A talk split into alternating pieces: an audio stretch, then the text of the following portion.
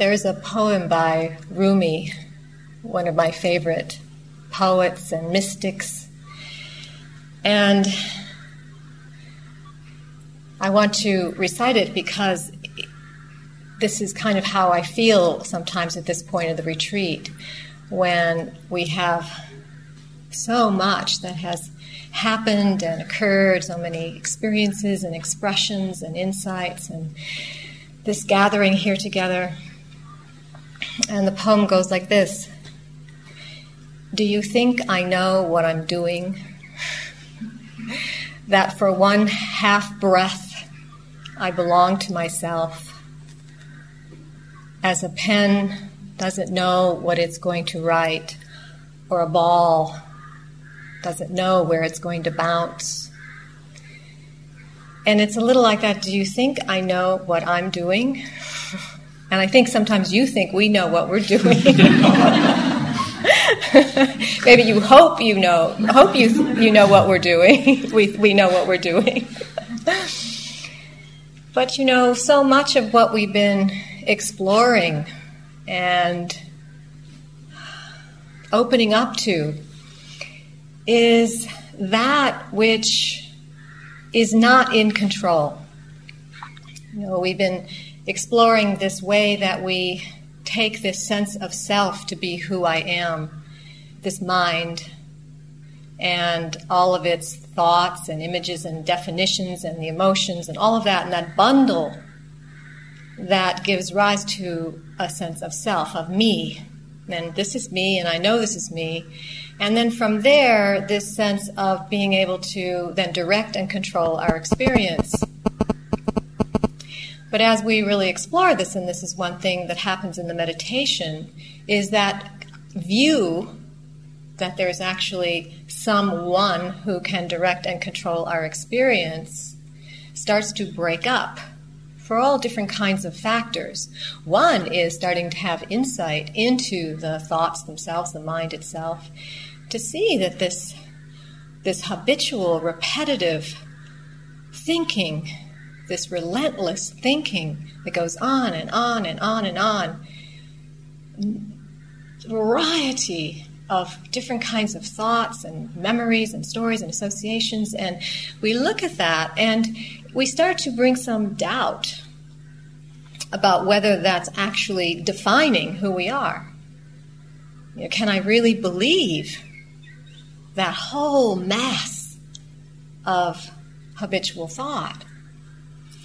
And we ground and we breathe and we, we start to have access to something that is not thought, five senses and some the silence or the gaps in between the experiences when things get quiet and still, and things start to break up.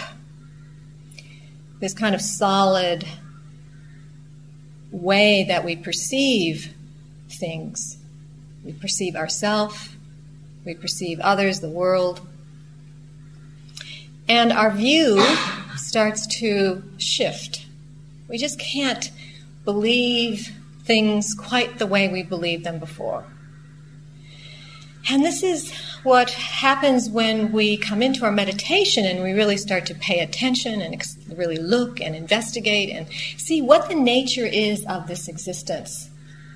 This existence here, this mind body existence, this existence out there, this nature, this world. What is this?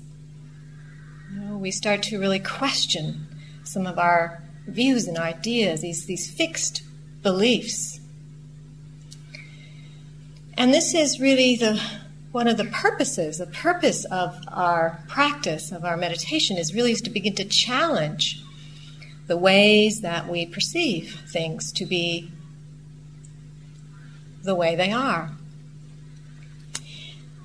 One time when I was, um, I've done some practice with someone I call my teacher, Tsoknyi Rinpoche, who's a Tibetan Lama who uh, comes to America quite a lot to teach.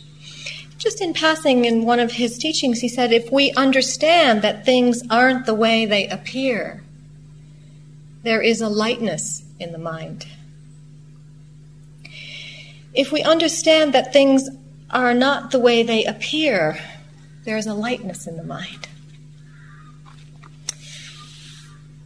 And I think it's a real simple kind of pointing for us because if we understand that things aren't the way they appear, then we're not um, grasping onto those things to give us some kind of happiness or fulfillment or satisfaction. We're not imbuing people and things with this certain kind of fixed meaning that you know you're going you're like this so you're going to be like this with me and this is what's going to happen in the future and and you're supposed to you've been like this in the past you're going to be like this in the present and the future you know all this kind of fixed ideas of the way we perceive things in time and space. And we start to have more of a sense that maybe not like that we try to fix things or hold on to things or imbue things with a particular kind of meaning this expectation that we want from things, from people, from life, and some sense that this is what we're supposed to get. You know, and this is really the position of the ego, the position of the self. There is some kind of expectation or demand that things are going to go uh, according to my wishes. But it is all kind of, you know, as we've been speaking, it's all it's all that kind of security the ego wants this sense of security because, in the face of the truth, what is there for us? What are we really going to get from anything that's going to bring us that lasting fulfillment or that happiness? Ultimately, everything passes away. Everything. So, no matter what we're holding on to, it's not going to give us that lasting fulfillment. So we start to question, hopefully, we start to question this way of perceiving our reality. When I was, um, I was one of the places that I go to teach, which I love very much, is a particular retreat center in New Zealand, and it's called Te Moata. And it's in a beautiful, remote um, area of no- the north, the North Island it's only, there's just a few miles to the sea on each side. It's a peninsula that goes straight up. It's very, very beautiful, and it's a kind of semi tropical rainforest. And there's the, the retreat center itself doesn't have any electricity or uh, even running water. The water is pumped up from the stream and filtered through a filtering system, and all the electricity is on uh, um, I think solar and then some generators when they need it. So the, so the so the place is extremely quiet and extremely beautiful. No electrical noises and no extraneous lights from even, even cities or towns nearby. And so at night, this particular time I was there a few months ago, um, the the night skies were absolutely clear, and because there's no um, electricity and no lights. It is just a vast night sky, just filled with stars and galaxies and black holes. And it's just, you have a sense of the whole universe just right above the head. And there's a sense of just feeling so infinitely small, so tiny, just a speck in the face of that vast sky. And the sky reminds me of one of the, when I was small, when I was little, I used to go to the uh, planetarium. And it's where maybe you, you must have those here where you go in and they just, they, they, they fabricate the night sky and they can move the night sky around so you can see different angles of the star formations. But it's brilliant just how it is when there's and it's in its pristine state and that's how it was this nearly whole week at Te Moata and when I would finish teaching in the night, um, it would get dark about 8.30 at night, and we'd go up, the fellow I was teaching with, and we would just stand and stare at the sky for like 15 or 20 minutes, just see what constellations we could pick out. Really magnificent feeling of vastness, of this boundlessness in this night sky. And for some reason, the first night there wasn't any moon, and then the second night there wasn't any moon. And you know, usually at some point the moon comes up, and then the third night there wasn't any moon. The fourth night there wasn't any moon. And then it started getting weird. You know, it's like, how come there isn't any moon? Which also made the sky much more brilliant because there wasn't even the moonlight, the brightness from the from a moon or any moon. So it started getting very strange. Like, how come there's not a moon? You know, what happened to the moon? and then the fifth night, you know, there's no moon. And I started asking people, "Where's what happened to the moon?" And since we weren't weren't reading the newspapers or, you know, paying attention, we actually started thinking that something, you know, maybe something really did happen to the moon. and I never experienced anything like this before. And there was this, this sense that there was no moon, like the moon had just vanished. And the sixth night there was no moon. And but yet the sky, just brilliant, lit up sky, you know, it just it wasn't like anything was obscuring the moon. Vis, vis, visibly, there was just no moon. So it really got to be funny, you know, and kind of a weird feeling like, you know, something, the, the, world's changing or, you know, something strange is happening in the world and, you know, the moon vanishing. And then it was just this sense of, this belief, you know, this view, this belief that was starting to form that there really was no moon. You know? And I could really sense it and I could start to feel, you know, even a little bit like that sense of my reality shifting because of this belief that something had happened or something strange or something's off. And that whole kind of sense of this shift beginning to happen due to that belief. I mean, clearly there couldn't have not been a moon, you know, but we couldn't see the moon. You know, we couldn't see the moon, so therefore it appeared as if there was no moon. And so this appearance, the appearance of things, starts to actually make an impact on consciousness. This perception, the way we begin to perceive things, and then how it impacts our sense of reality and what we take to be reality. And I can, you know, even as I talk about it, I can start I can start to sense that strange feeling. You know, seven nights without seeing a moon in a bright, clear sky. You know. And then I think it was, you know, on the seventh night, I was actually starting to talk about it in the Dharma talks. and so the yogis went out and they were starting to look for the moon. and when we, just before the Dharma talk on the seventh night, there, just over the hill, was just this little point of the sliver of this little tiny new moon that was just coming up over the hill. And everybody got all excited. It's like, oh, there's the moon. There's the moon. It's like we found the moon. You know, we were like kids you know? It's like, yeah, there is a moon. It was, you know, this whole this whole world just started to unravel for us around this moon. Of course, I started it. this perception, but how easily we can start to fabricate our reality based on this. You know, we were having fun with it. There was a sort of playfulness with it, and hopefully, we can, you know, keep that playfulness around these perceptions. But I think it's really an important kind of way to begin to sense the way these perceptions start to become so real. You know, whether it's a thought in our own mind, or an image in our mind, or a feeling, or uh, uh, something that's starting to, you know, like a sensation in our knee that's just starting to show up and starting to build, and it's like, okay, what does that mean? uh oh, if I keep sitting like this, I'm probably going to not be able to walk. And then what if I can't walk? Then um, I'm not going to be able to go on that hike next week. And oh, but I don't really have my my doctors in order. You know, whatever. The whole the mind starts to build the reality around the bare contact, the bare perception. This is what we call papancha.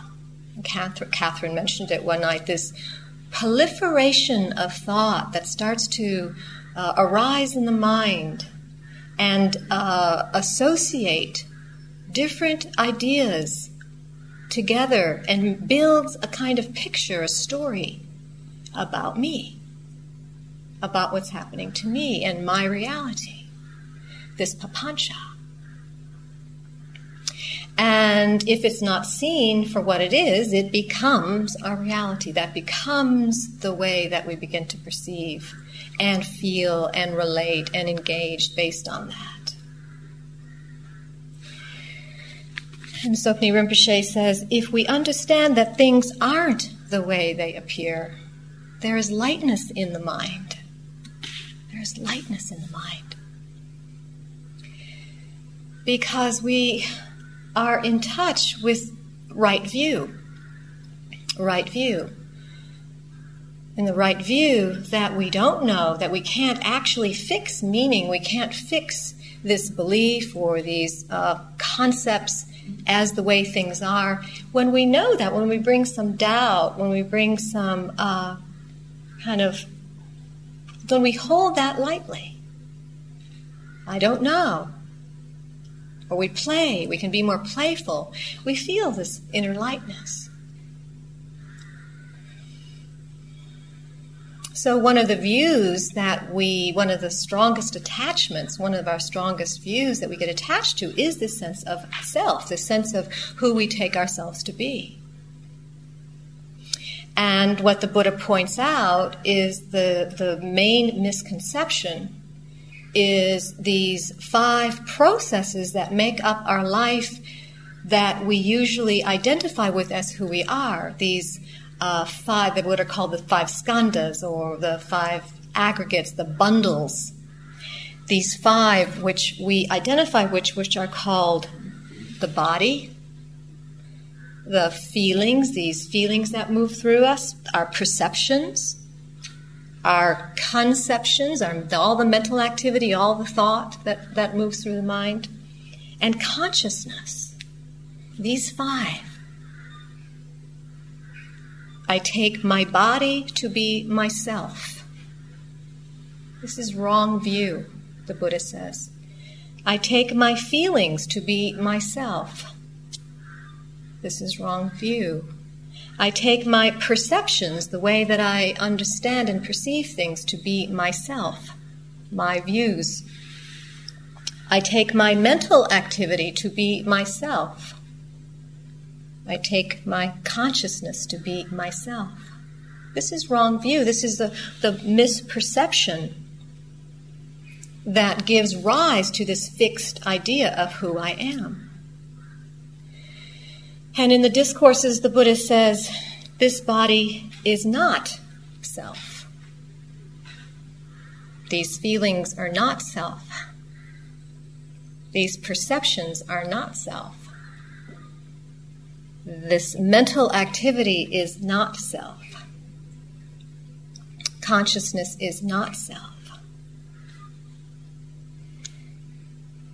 And we can see when we really take a look that we can't take ownership of any of these processes, these aggregates. We can't take ownership of them when we look closely. If you take your body to be yourself, then how come you can't make your body do what you want it to do? Be free of pain and be healthy and young and uh, beautiful. How, if we owned it, why not just make it do what you want. We can't. Seems like something else is happening in the body. Or our mental activity. If our mind was myself, then why can't I just control it and, and invite the thoughts I want and push away the thoughts I don't want? But it's. I don't seem to be able to have much to do with it. We say it's not myself. In a way, what we mean by that is I, it, I can't take ownership of it. It has a selfless quality. A selfless quality because it seems this process operates on its own.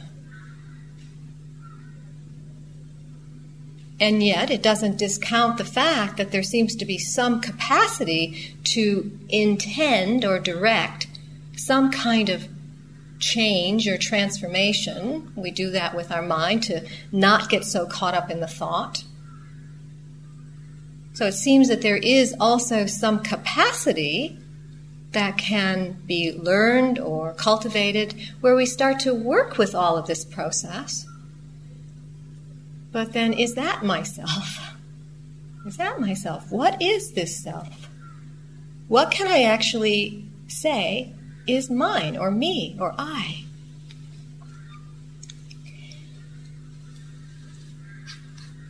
Now, for us people, for those of us who have done some investigation into this self, not self idea in Buddhist thought, I think it's pretty well, I think most people think that the Buddha said that there was no self. I think that that's, you know, that's one of the things that people pick up and it seems very confusing and, and very, um, very hard to think about or consider that there's no self. I mean, what do you mean it's not, not myself? But this is um, a quote that I read. It said, One teacher points out that many books try to answer questions about no self directly. But if you look at the Pali Canon, and the Pali Canon is the whole collection of the Buddha's discourses, all the teachings that we've collected of what the Buddha has said, you won't find this question addressed at all. In fact, the one place where the Buddha was asked point blank, the one place in the whole of the Pali Canon, which is about 10,000 discourses, the one place where the Buddha was asked point blank whether or not there was a self, he refused to answer. That one place. And he said, he said, when later asked why he refused to answer, he said that to hold either that there is a self or that there is no self is to fall into an extreme form of wrong view. And if you do that, it makes the path of Buddhist practice impossible. Thus, the question should be put aside of whether there's a self or not a self. The question should be put aside. So, that's not really what we're exploring here. We're really looking at what's true in our experience. What can we find upon evidence that we can actually take ownership of? And say, oh, this is me. You know, my emotions, this is me. Or the thoughts that run through my mind, this is me. My body, this is me. I mean, how do we know that? What kind of evidence do we have that's going to support that? Not that that, you know, when we have this sense that there, there's like, I'm sitting here, that feels real. That feels true. Okay. I don't have to refute that. But what we're really looking at is what gives rise to suffering, what gives rise to the dukkha. The fact that I'm sitting here and that I kind of feel a sense of presence and touch and sensations of my hands, and it's not, I don't feel any dukkha. I don't feel any suffering. So, what's really the issue here? What are we really looking at? And once again, you know, as I was talking about last night, what it all comes back to is the clinging. There's no, the Buddha doesn't deny that there is a body, that there are feelings, that there are perceptions, that there is mental activity, that there is consciousness. These are conditions that arise and take form and manifest and exist and pass away. That's true. But the suffering comes, the dukkha comes when we cling onto this, the body, the feelings, and say, This is me, and form this whole story, this whole self view, this whole idea about this is me moving in time, and this is what I have to do to protect myself, to guard myself, to take care of myself, all this kind of kind of oppressive, the oppressive thought the view we have about this separate entity that's separate from everything else and getting caught up in all of that. This is really what we're examining.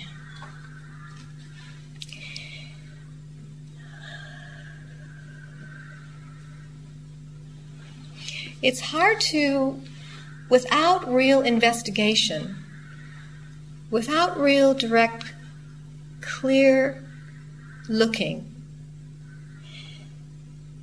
we might see, for example, when our emotions come, this rage or this anger, or fear or guilt, or any of these kinds of, this is me. And what we don't see is that these are just changing conditions. It's just changing conditions. There, we can't find any me-ness in it that lasts in time because it's constantly changing to something else. Even if we're feeling a kind of bliss or happiness or a pleasure, even that, if we cling on to that, we hold on to that and say, now it means that I'm really this wonderful meditator and I'm getting somewhere, this too is changing. That, you can't own that either. You can't be an owner of that either. We string all of these together, and they give the illusion of a solid, separate self. But when we look directly, what's there? What's there? I always like the uh, analogy of the old film strips that were the film that would be put in a projector and, and be projected onto a screen. When you take the film out, what you see are just little frames, different still still scenes. And when you put the film strip in the projector and you put light in there and you project it out, and with the with the generator, the electricity, you get this illusion of a of a movie or a story. And it's and yet when you look at what's really going on, it's just one still frame and then the next still frame and the next still frame and the next still frame. And in the same way, it's like one mind moment and then the next mind moment and the next mind moment. And when you string them all together, there's this illusion of a story the story of me. And we can begin to break this down into these mind moments and see this thought arising and passing and this feeling arising and passing and sensations arising and passing. And when we do that, we can really begin to investigate whether there's anything that's not changing that I can call me, this solid sense of myself.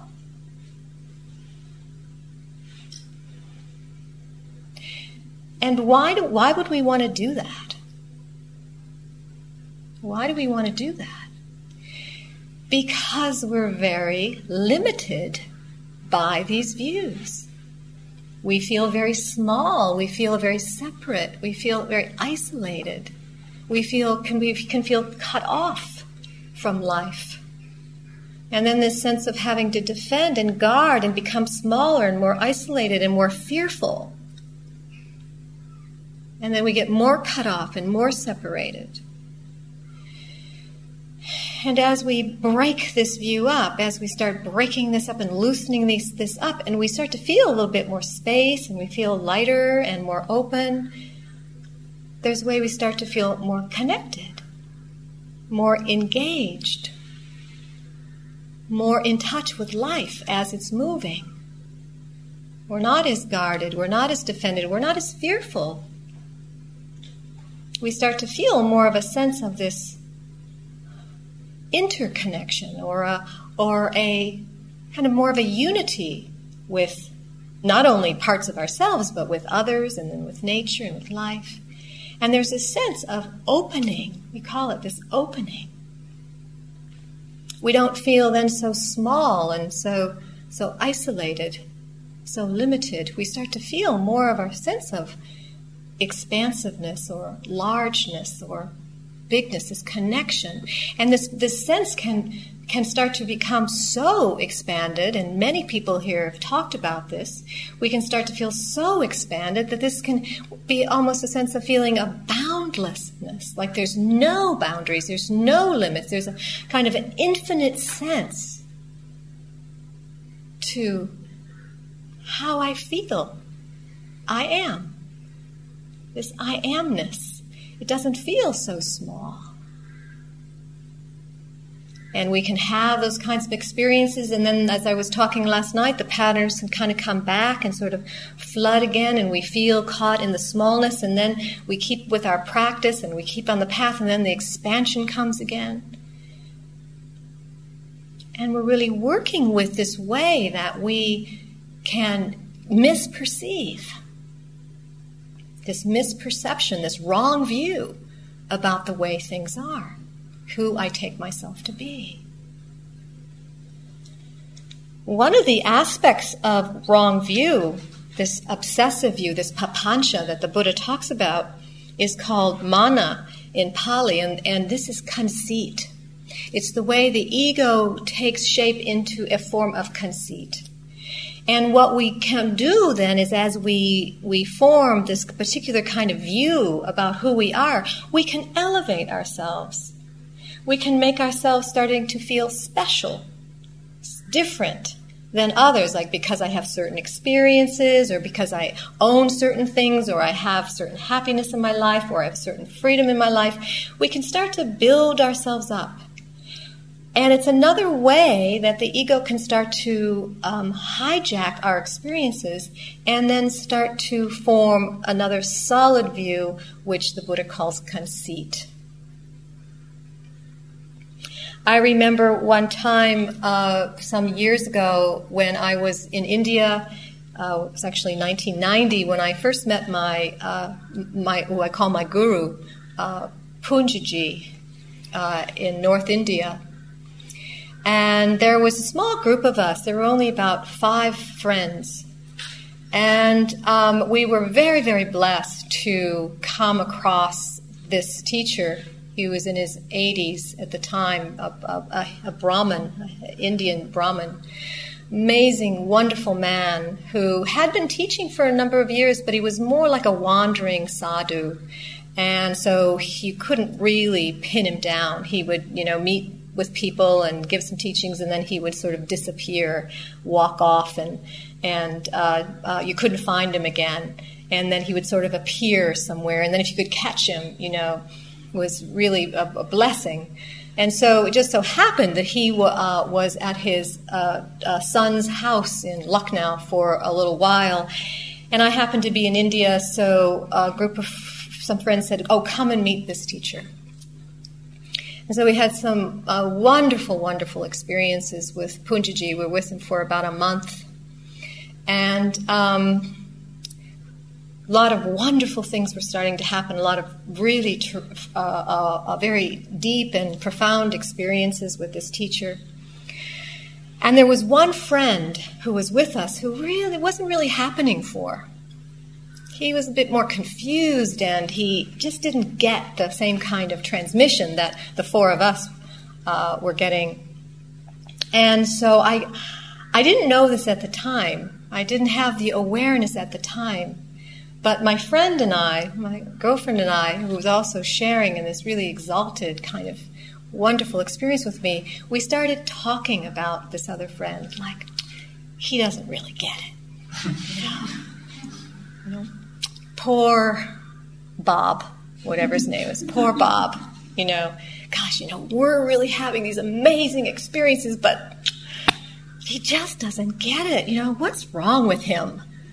You know, it's like so clear. It's as clear as night and day. And you know, he's just, you know, and then we were just putting him down and thinking we were so special and we were just having, you know, we were really getting when we were Papaji really liked us and favored us, and you know, Bob, he didn't really care about Bob, you know.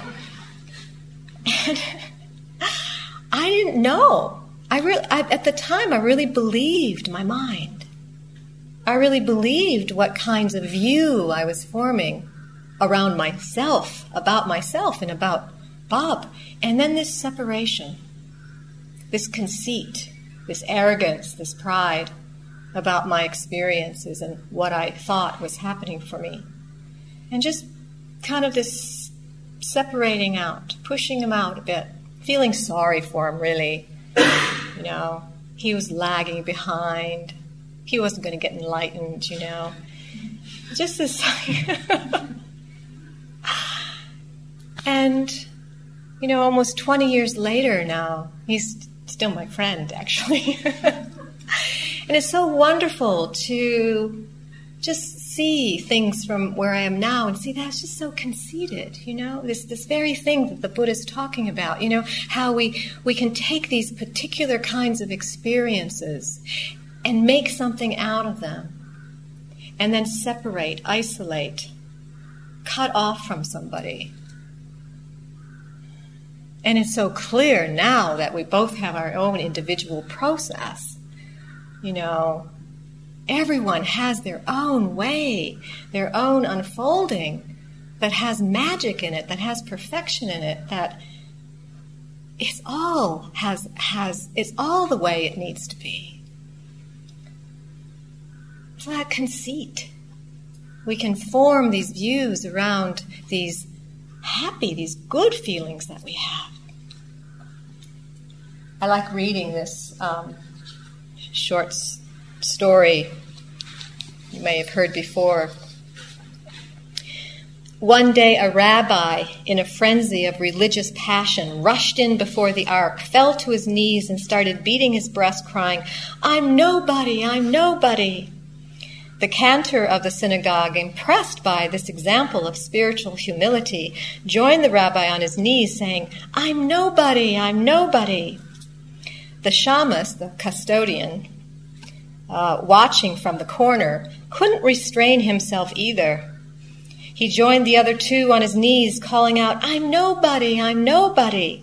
At which point the rabbi, nudging the cantor with his elbow, pointed at the custodian and said, Look who thinks he's nobody.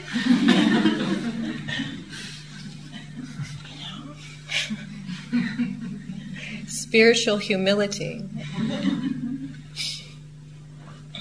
We can form a view around anything and get lost in it and create separation. Is it true? And in the same way, conceit isn't only an elevation in the Buddhist teachings, it isn't only an elevation, but it's any way we make ourselves special, we single ourselves out, we, we separate ourselves. And we do that too when we judge ourselves when we have critical or negative thoughts about ourselves, when we when we think that we're very small and weak and less than, and we compare ourselves to others, and oh, they're really having such a good experience, and I'm just trudging along, and I'm never going to get anywhere at all, and I'm never going to get enlightened, you know, or any way that we begin to judge ourselves, and, and again, that that's a form of conceit any kind of way we this this this particularizing making ourselves we, we, we, we it's like cutting ourselves out from the whole. We're no longer connected to the whole but we've singled ourselves out It's sort of like when Catherine was, was talking about the, her, her waves and the ocean metaphor, this, this story kept coming to my mind that Papaji would talk about.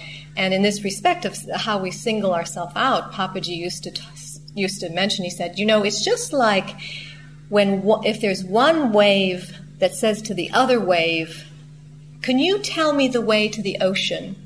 I'm lost. You know? The wave thinks it's separate from the ocean. No, tell me the way. I don't know the way. And yet, the wave is imbued with the ocean. Live, lives through and is essentially of the same matter. But we we misperceive. We we get we think we're lost. It's the view. It's the it's this erroneous view.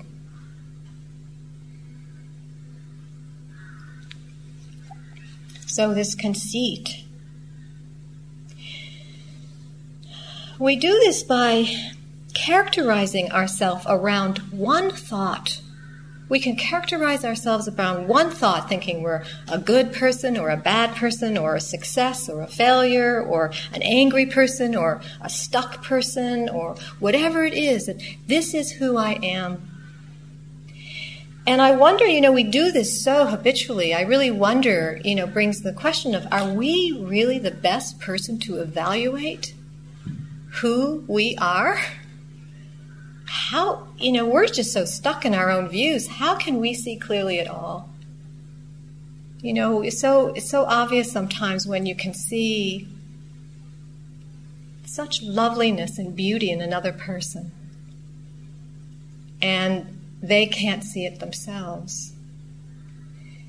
And and then somebody sees your loveliness and your beauty and it's like, ah, can't, I just can't see them. I can't feel it. And yet we can see it and sense it and feel it in others. It's so hard, you know, so hard to, to, to contact that, to find essence to that in ourselves. Because of this, the way we, we particularize these ideas and views about who we are. So you might want to reflect for a moment right now if there's any particular thought or view or idea you have about yourself that you're characterizing yourself around. It might be something about your being here on retreat, how you think of yourself as a practitioner, as a yogi. It might have been just a view that's arisen today, or maybe one that stayed for a few days.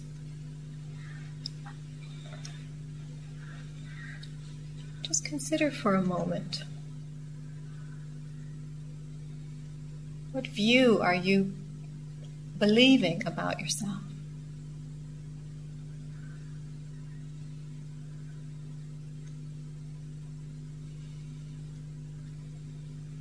And then for a moment, just bring some doubt to this view. Is it true? How do you know it's true?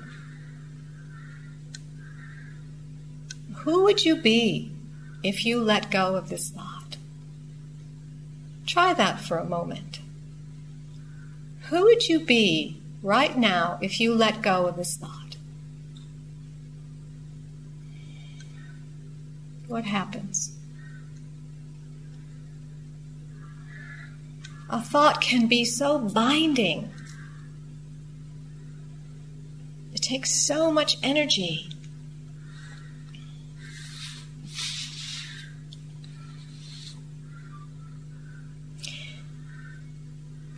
This is a piece from uh, Dr. Robert Thurman, who's a Buddhist scholar. He says, in the normal cycling of thought, we have lots of very tight little circuits that pattern our thinking. A lot of energy is tied up in that.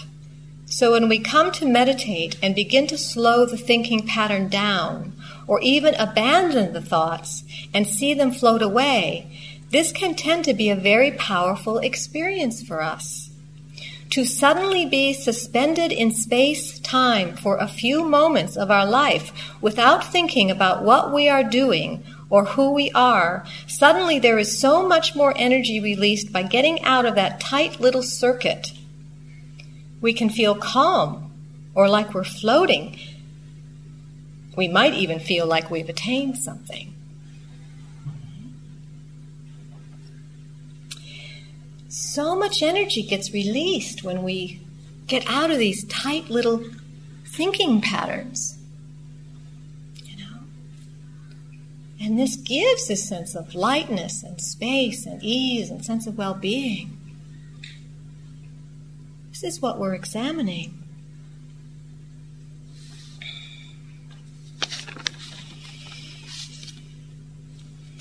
So, really, what I want to, I hope that you're getting a sense of, and it's kind of woven in this a little, this talk a little bit, but I want to bring it back, is that we're not trying to get rid of our personalities.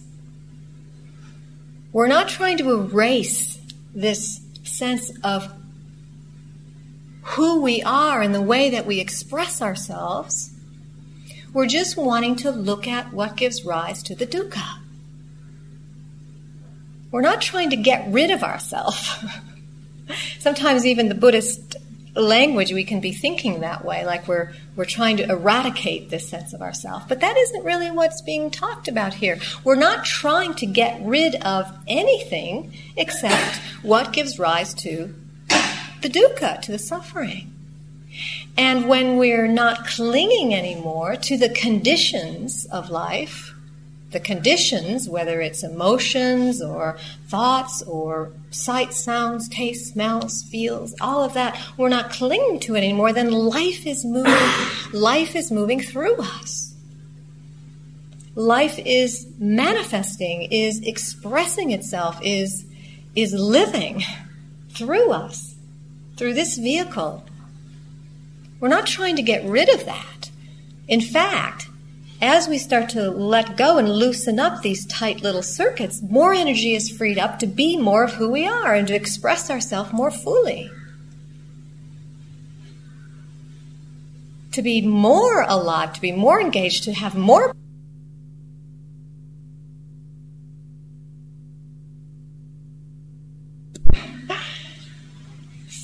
This, this expression of ourselves starts to grow we see that all of this is, are these, these, these changing conditions. Just the conditioned realm of change. And then we can really enjoy, enjoy this manifestation. That's why, as we free up, even when we have these very difficult feelings of uh, a sadness or guilt or fear, even then they can have this sweet quality to them. Maybe you've experienced that. It's not so, we're not so, ugh, caught in the pain of it. There's a sweetness. It's all we could bittersweet. It's like a, a sweetness because the because all experiences is imbued with this wisdom and insight and consciousness. We feel that sweetness. There's a smell of the selflessness, the perfume of the selfless nature. It's coming through all experience, all the conditions, because we're not holding on or trying to fix or, or defining ourselves by any of it.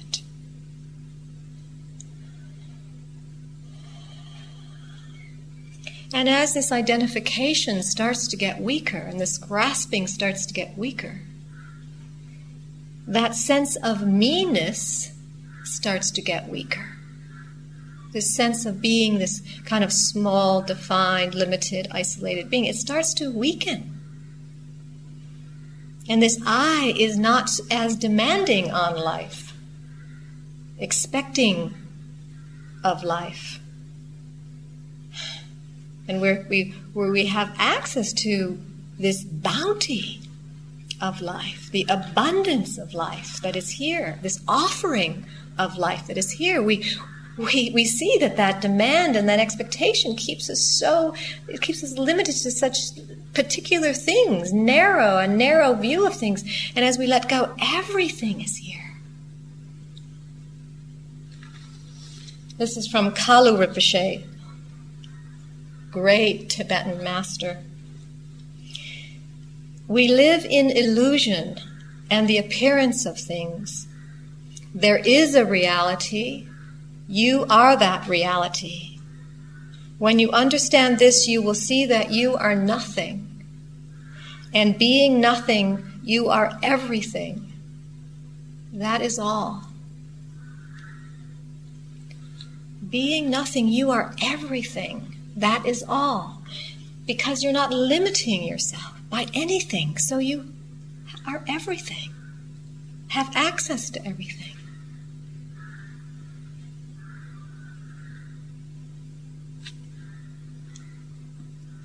Walt Whitman said, I didn't know I could be so large.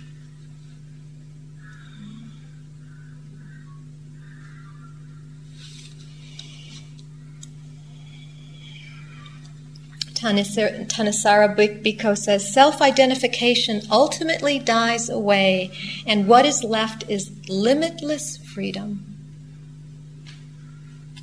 Limitless freedom.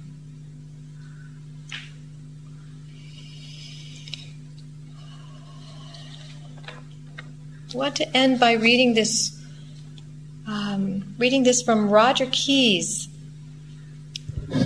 I think it really expresses this feeling that we touch into as we start to break up this self identification. I brought my stronger glasses tonight.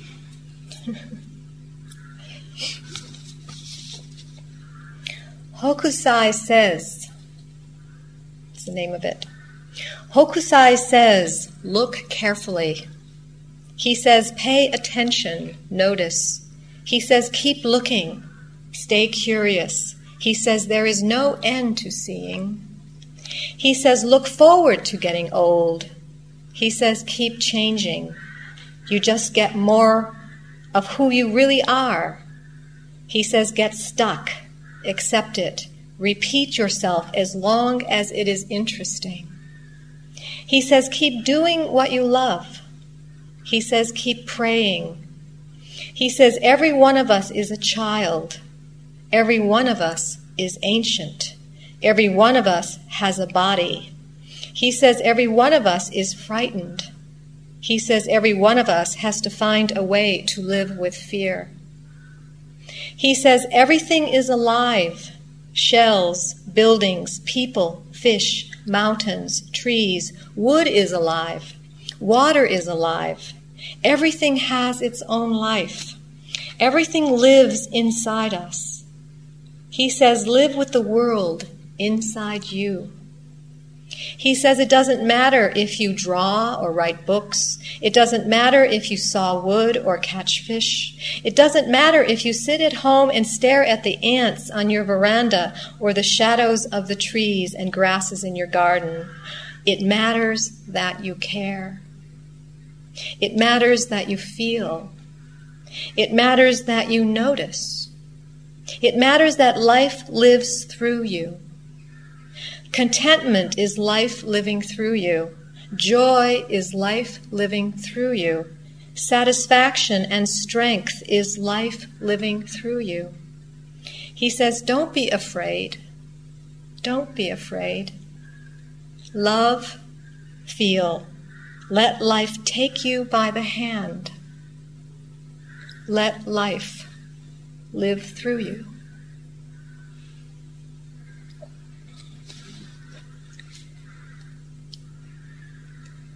This is not about the erasing of anything, but the living, living in the fullness of our capacity as human beings, our potential in, as human beings. And as we do that, then we can make a difference not only a difference in our own life, but in making a difference for the lives of all those who walk this earth. Let life live through you. Let's sit for a moment or two.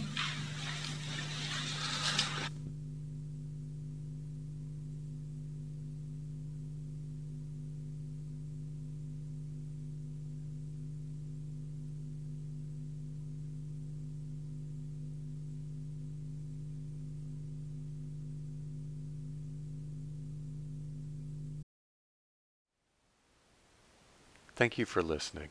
To learn how you can support the teachers and Dharma Seed, please visit dharmaseed.org slash donate.